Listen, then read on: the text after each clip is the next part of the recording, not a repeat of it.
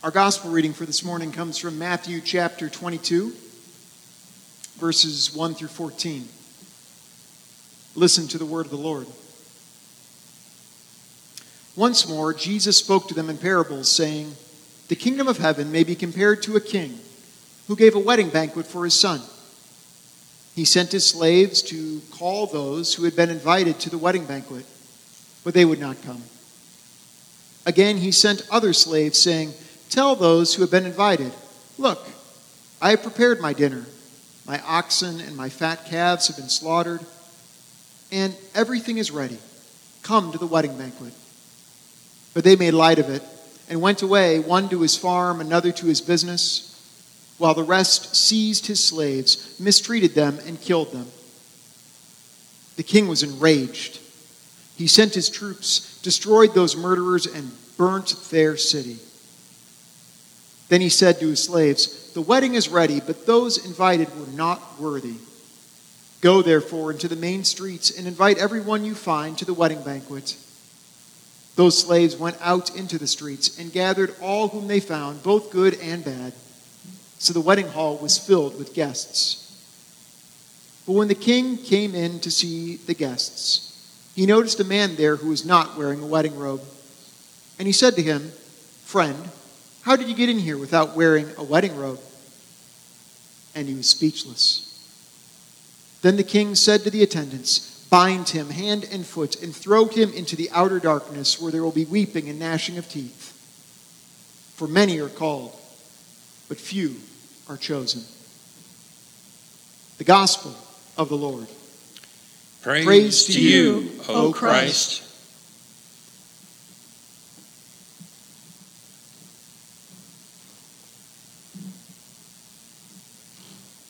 Since this pandemic began seven months ago, I've found myself more irritable and angry than I normally am. And at first, when it started happening, I thought to myself, well, give yourself a break, Joel. This is unlike anything we've ever seen before. Don't be so hard on yourself. But the more it happened, the less willing I've been to excuse my behavior. Because the circumstances can change, but the one thing that stays the same is me and my reactions. I'm the one constant through all of it. And so I've decided I'm done making excuses for myself. It's time to call a thing what it is. I wonder if any of you have had either family members or, or maybe someone that you've worked with where the pattern has been to excuse bad behavior. Well, you know how dad gets after work. You shouldn't have spoken in that tone. Well, you, you know how mom can be. She just says those things out of love. Well, sure, Mark has a temper, but he works hard and he expects others to do the same. Does any of that sound familiar to you?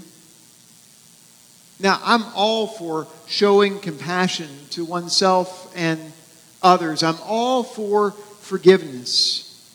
But what I can't do anymore is excuse bad behavior in myself and others, and certainly not in God.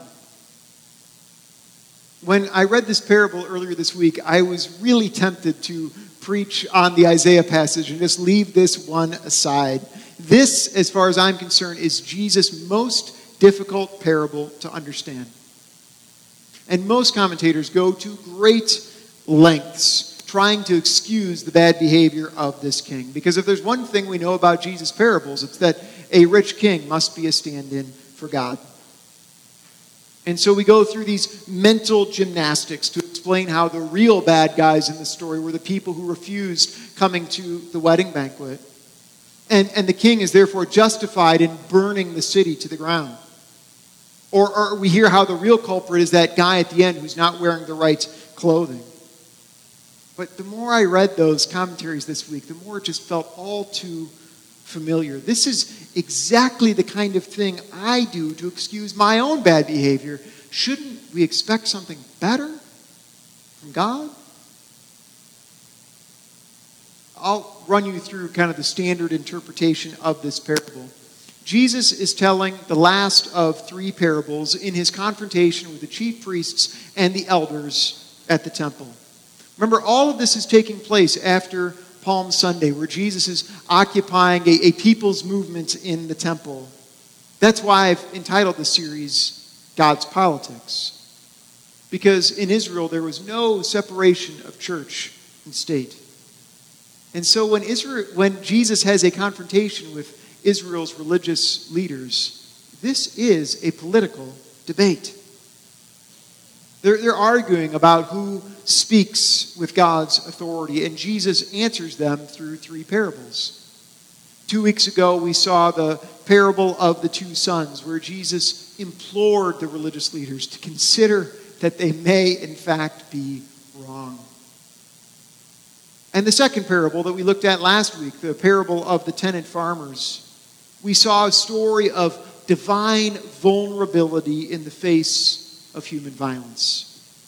And now we hear the grand finale, grand finale, the parable of the wedding banquet. Jesus tells us about a king who had a wedding banquet for his son. And so he sends out his slaves to invite his rich friends. But they scorned the king's invite, saying, No thanks, no time. And they seize his slaves and they mistreat them and kill them. And this makes the king very, very angry. His ego is so hurt at being snubbed by his rich friends that he says, Kill my slaves, will you? Well, I'll kill you instead and burn your city to the ground. And that's exactly what he does.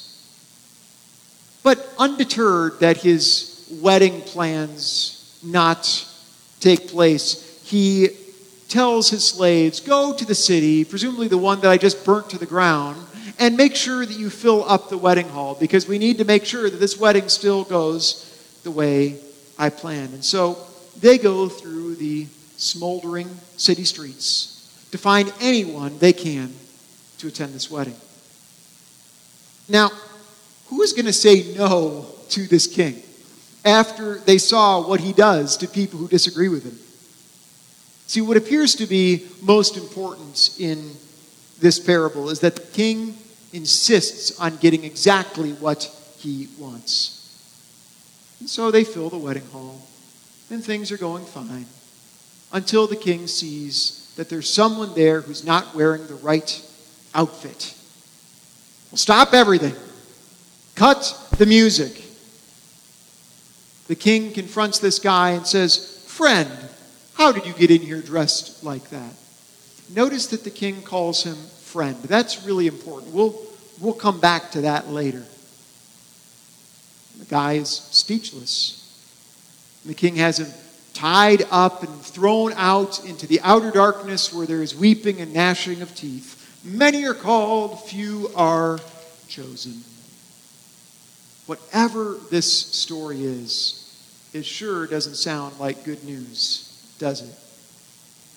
And if this king is supposed to somehow represent God, well, then we're just going to need a better God, aren't we?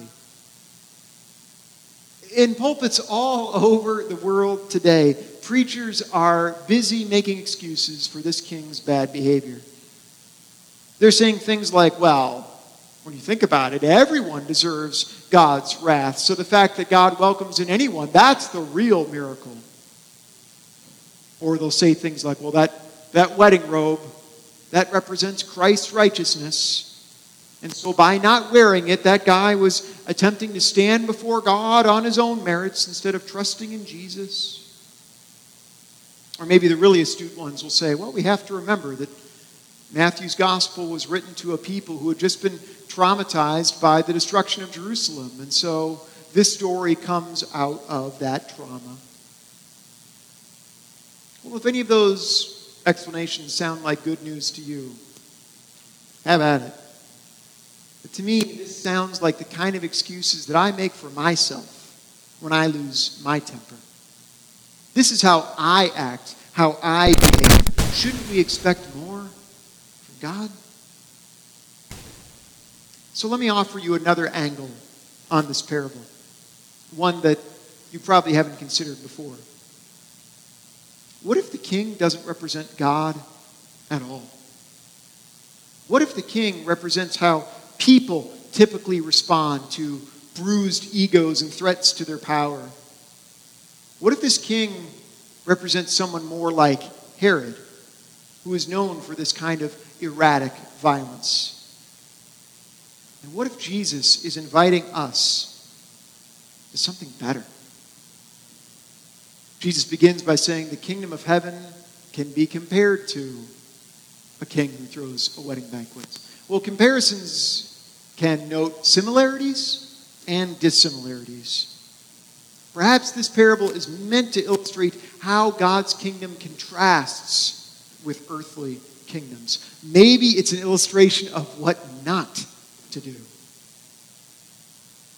Now, I, I like that idea, but I still think we need something more. Is there any good news in this story other than telling us what not to do? Well, consider that poor chap who isn't wearing the wedding garments. What if he's not meant to be an example of smug ingratitude? What if he is someone who is resisting the kingdom of violence? See, the king has already killed those who have disrespected him. Who would possibly disrespect him now? You'd have to either be incredibly stupid or courageously subversive. What if the man without the wedding garment wanted to send a message to that king and to everyone else there that day that he would not fall in line with this regime? See, others may be afraid of you and play along with your little charade, but I will not. I see who you are, and I do not excuse what you've done. Now, of course, none of this is spoken. When confronted by the king, the man is speechless, and then he's bound up and thrown into the outer darkness. Well, consider this. Jesus tells this story on the Monday of Holy Week, and he's telling it to the chief priests and the elders. Well, in the middle of the night, on Thursday of Holy Week, Jesus is met by a mob sent by those same chief priests and elders. And that mob is led by Jesus' disciple, Judas. And Jesus, when he sees Judas, will refer to him as friend. Just like the king did in the parable with this silent resister. But unlike the king in the parable, Jesus does not respond with violence. See, they will bind him and they would throw him into the outer darkness, they would arrest him. And Matthew is the only gospel that points out on three separate occasions that in the face of his accusers, Jesus remained speechless. Jesus does the opposite of what the violent king does in this parable. He meets violence with silence and thus holds up a mirror for all to see, saying, I see who you are, and I do not excuse what you've done. Instead, I'll take your violence into my body and send back blessing instead. See, in this parable, we do not see the grace of God in a violent, capricious king for whom we all must make excuses. We see the grace of God in this speechless resister who was the chosen one. See, many are called, but few are chosen, Jesus says. See, the truth is that God calls all of us to this kind of non-violent resistance in the face of a brutal empire, in the face of our own violent tendencies. Many are called, but few actually choose this path. Most of us, like the disciples, will take a safe route. and opt to save our own skin.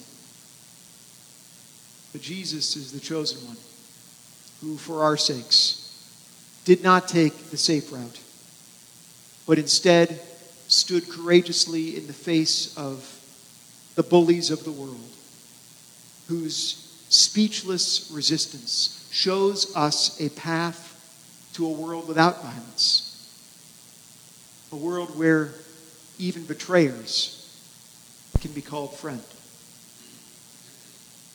I am done making excuses for myself, for others, and I will not hold God to a lower standard than that. We're going to need a better God than that. And Jesus reveals to us the God who, in the face of all of our bruised egos and excuses, in the face of all of our anger and violence, does not respond to us in kind. In Jesus Christ, we meet the God who, despite our bad behavior, still calls us friend. And when you see that kind of grace, you're left speechless. Amen.